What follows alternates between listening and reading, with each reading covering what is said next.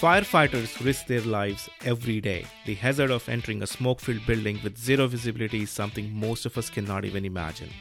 While technology has made strides in so many aspects of our lives, yet most existing solutions remain unaligned with the real world needs of our firefighters and first responders. Let's discuss how innovative use of technology such as behavioral neuroscience, augmented reality, computer vision, and 5G can change that.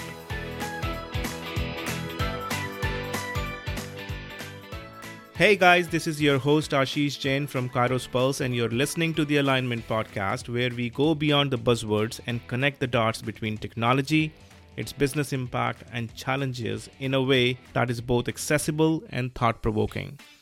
Today I am with Dr. John Long, a research scholar from UC Berkeley and CTO at Qwake Technologies. I met John at Verizon's booth in Mobile World Congress Los Angeles where he was demonstrating some very inspiring work to help firefighters save more lives and stay safe. Not only is the work he is doing quite interesting, but also John's background and journey are quite extraordinary. Together with John, we will dig into many details that will help us align exciting facts on our learning behavior, human performance under stress, the role of computer vision and 5G technology, and the adoption challenges of new technologies by fire departments. So let's kick it off and hear more from John. Yeah, hey, thanks, Ashish. Yeah, hi, hello to all your listeners out there. Yeah, I'm the CTO of Qwake Technologies. We're we uh, are trying to solve a, a, really important problem.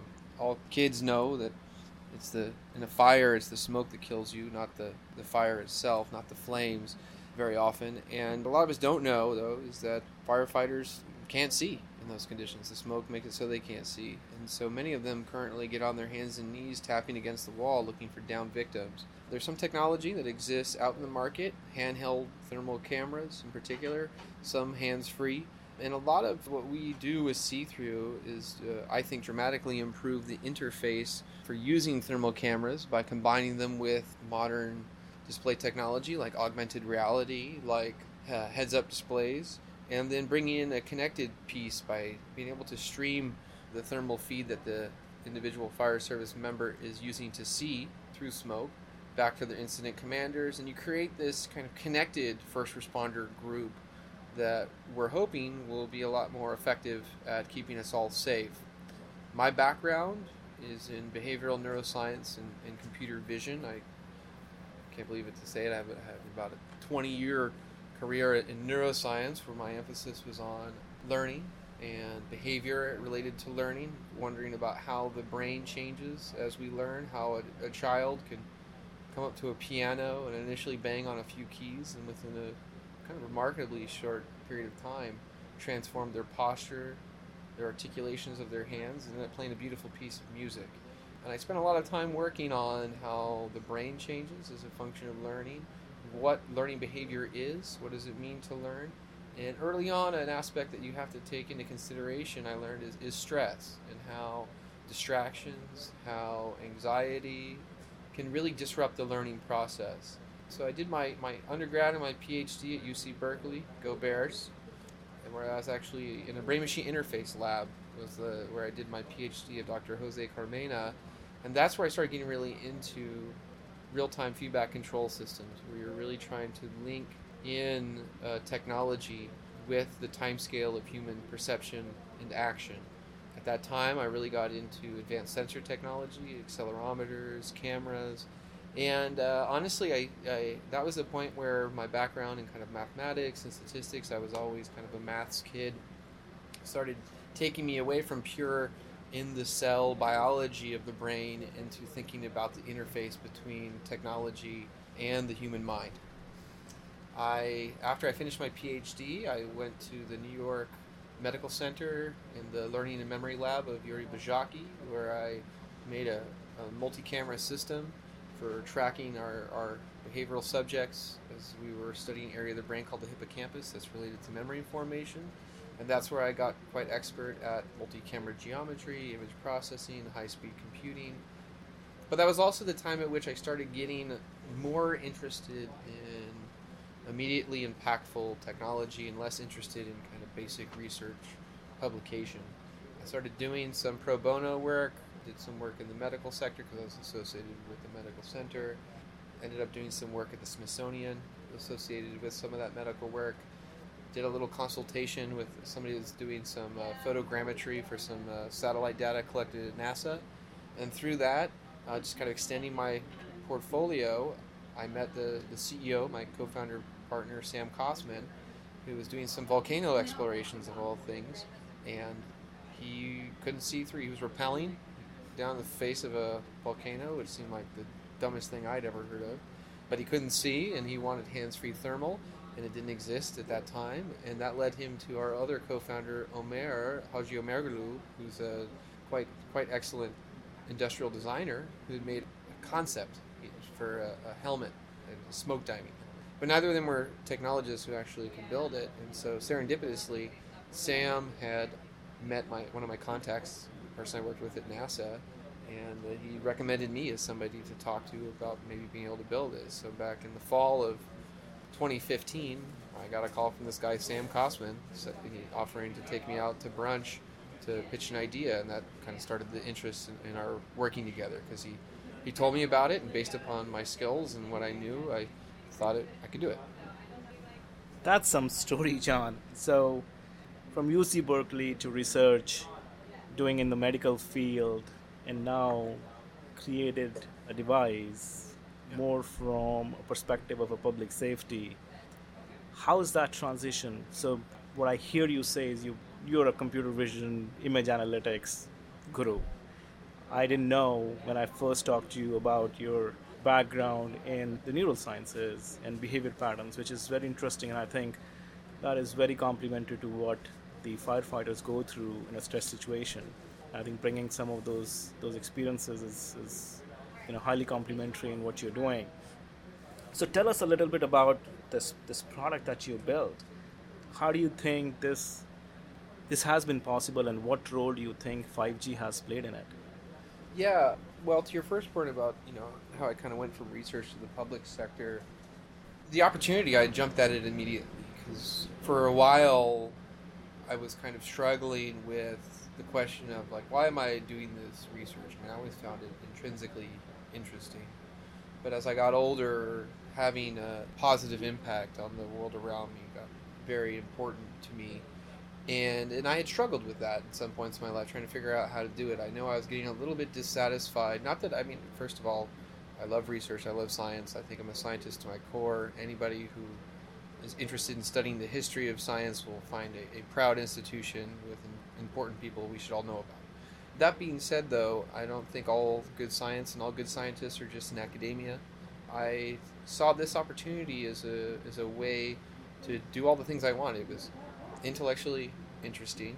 This is a solvable but hard, complex problem that had behavior and technology and like trying to do, you know, working in difficult environments. It's cutting edge technology, so the problem is interesting from that regard. And then also go to bed and wake up in the morning being like, hey, I'm working on something that I can be proud of. And I was very happy with that. And so, how does our technology do it? I mentioned earlier that C-Thru uses thermal imaging cameras and augmented reality to make it so firefighters can see, right? They can't see now in the smoke.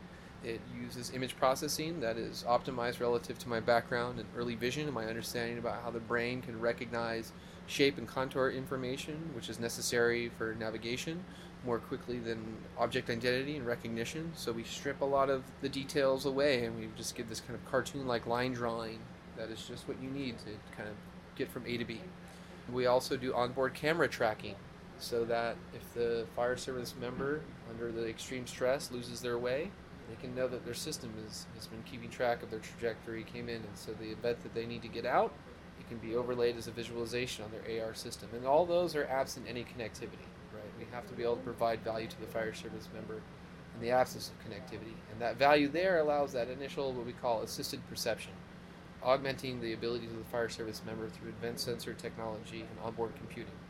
The connectivity piece comes in, I think is also very interesting and very valuable, is being able to stream out video stream that the first responder, the, the firefighter right in the flames, is seeing to their commander outside does a lot of cool things. Current scenario is if you're a commander sending your people in harm's way, they run into a smoke-filled building, and your only lifeline is push-to-talk radios, which is fine to a certain extent, but I don't know about you, but when I'm really stressed out, my verbal fluency goes down. This is a general thing. When you're really stressed out, and those moments where people are most concerned about you, unfortunately, we can't find the words.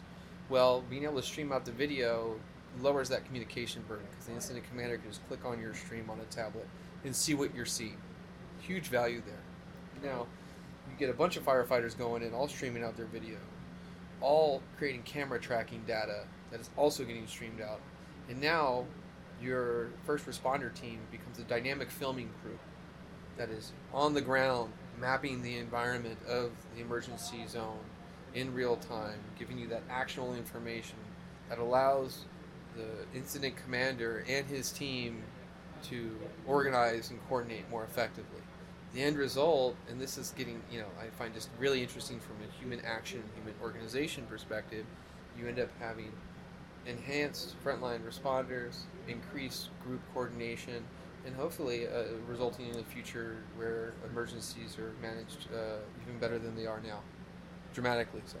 That's pretty interesting. And when you talk about the the connectivity piece, is that where the the 5G is coming into play and mm-hmm. and being able to stream all that dynamic data, the video streams back into the command center and definitely, yeah. I mean, with current 4G, we can handle small groups, right? Maybe a fire team of, you know, an engine of three or four people, maybe an incident commander outside for five.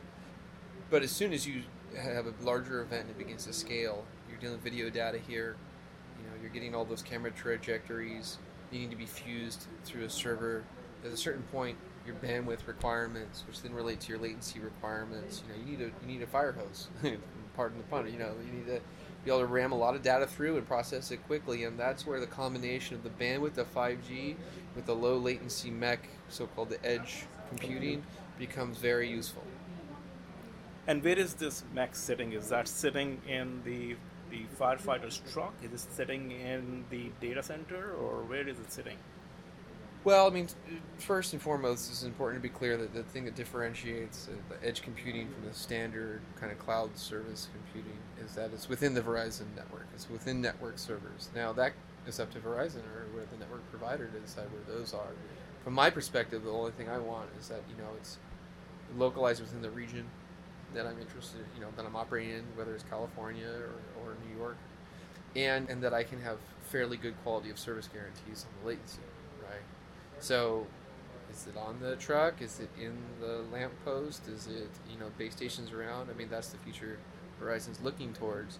But the main thing that I'm excited about is as we at Qwake Technologies are deploying our technologies, we are not in market yet. We are going to be doing a pilot uh, this uh, sp- coming spring of 2020 with Boston Fire Department, and then we'll begin to go through the final certification process to go to market.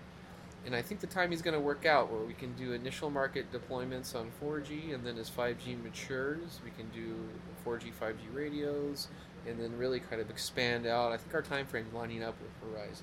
So you're saying it does not really have a dependency to launch on 5G. I mean, you can do that. I mean, you were saying earlier on 4G itself, you can do like a smaller trucks with fewer people, but the economy is really, I mean, the benefit really comes in when you are have full-flown 5G deployed with. For sure, for sure.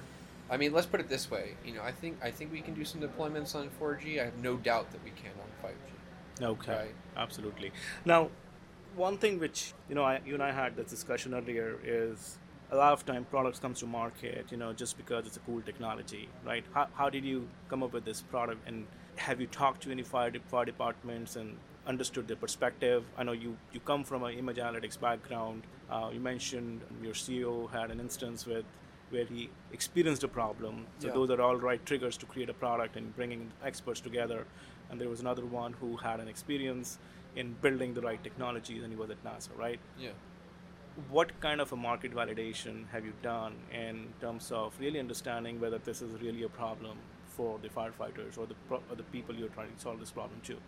Yeah, so you know, I'd like to emphasize that my background is also very much in behavioral neuroscience, right? And so that comes with a certain education and methodology. So from day one, when I started working with Sam Omer and, on this technology.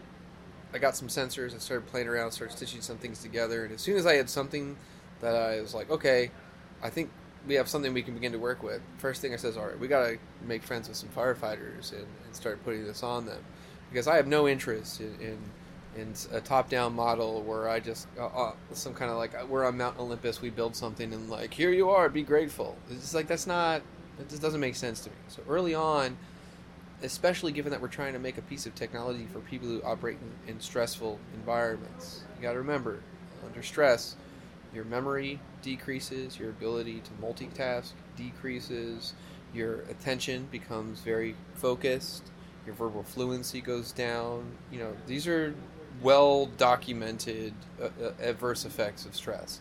And all that points to you better know if you're making a piece of technology, your user's behavior, what their needs are, their understanding of the problem, step back, watch them do their work, and objectively see the problems they face. Because sometimes what people tell you and what you actually see when they do it are two different things. Study your intended consumer, your intended user, and then make the technology to them so basically, we needed to take our model of what the problems they're facing were, reconcile that against educating ourselves upon the work that they do, so we can make a properly targeted piece of technology. And that is a part of what we bring to our entire process. That is a core value of our company, which we think will go beyond the fire service. Well, first of all, we'll be happy if we can get to market in the fire service and be successful there. But I think that linking of technological solutions to study of end user behavior to bring a targeted product is, is a very core value of Qwake Technologies. Awesome. How big of a problem is it? I mean, how many firefighters departments are we talking about just in the U.S. and maybe globally? Well, in the U.S., there's over 27,000 fire departments. You know, a lot of them range from full-time workers to a lot of volunteer fire departments. There's like 250 big ones. That's your uh, FDNY, your San Francisco, your Seattle, Miami, Houston, Madison, Wisconsin, etc. And there's you know loss of life every year. I live in New York City, and not a week goes by that you don't hear about a loss of life of either people in a burning building or a fire service member dying either immediately from some accident or from the health and carcinogens, the cancer of exposure to these toxic environments over the course of their lifetime. So if we can create a technology that saves lives, both of the victims of fire events as well as reducing the exposure of firefighters and the cancer risk over the course of their life, I don't know. I think that's a big enough problem to, to work on. Great. And, and how does it work? Is it like a, a spe- special type of an helmet that you know the firefighters need to carry? Is it like a smart glass or what is it? Yeah, we have two embodiments that we're working on right now. One is an in-mask system that is built to integrate into something called the self-contained breathing apparatus that firefighters wear. It's the mask and breathing tube and air tank that you see them wearing when they go into a burning building. Uh, we're also making a helmet clip-on, an accessory like a flashlight that they already attach to their helmet. Same software stack, same sensors, but a different form factor. The latter allows us to get into market and, and to sell to whomever pretty quickly. The in mask system is trickier from a regulatory perspective because it's a life critical piece of technology. But yeah, those are, our first piece in market will be the, the helmet clip on. That's great. Now, in any technology that comes out, right, there is also there's always an adoption curve and there's uh, an education that needs to be done in the mass market, in the mass adoption of anything. Where do you see? Let's assume everything is in place, the technology is right, the compliances are met, the the carriers have lined up, money is there, everything is in place. Right. Where do you see challenges still out there in getting this adopted by the target audience that you're targeting? Yeah, you know, that's something that keeps us up a lot at night. The helmet clip on solves a lot of the problems that we were running up against with the in mask system because the in mask system being a life critical piece of technology, aside from higher regulatory and compliance barrier. There's also we learned the psychological barrier, right? If people know one mask that they've used before, and you're not building your system to that mask because you don't have a partnership with that mask maker, even if you make your system into a, uh, another mask and provide a 5x value, there's that psychological anchoring of like, hey, this this piece of equipment keeps me alive in a fire. So I'm going to stick with it. Breaking that kind of psychological anchoring through the helmet clip-on has been very helpful because we were worried about getting stuck in this kind of siloed purchasing behavior. Getting the cost down fire departments, firefighters, you know, they don't have the most money in the world. Fortunately, I think the technology through the larger consumer markets of AR and gaming, in the automotive industry, actually, has really driven down the cost of a lot of the core components. So I think we can hit the price point. What I worry about is the person building the technology is just, you know, firefighters break stuff. Their job is to like get in there. These are big, powerful people carrying a lot of gear that are they're built to like grab human bodies and drag them out quickly, you know. And so, you know, I'm just worrying the breaking everything. You know, we spend a lot of time, you know, doing like simulations from the environmental aspects, like the uh, heat, uh, the humidity, and then drop testing, and you know, just how much aftermarket service we're going to have, and we're doing the best we can in terms of embracing industrial industry best practices to, to have a good guess on that. But we're just going to find out you know, and as the CTO, I got to be worried about that, right? So, what another area where I see, you know, an adoption challenge in adoption or the learning curve is the implementation of the technology itself. I mean, the device is great, right? From a firefighter perspective, you definitely have to make sure of the aesthetics, the robustness, and the aspect of how it's the usability aspect. Yeah.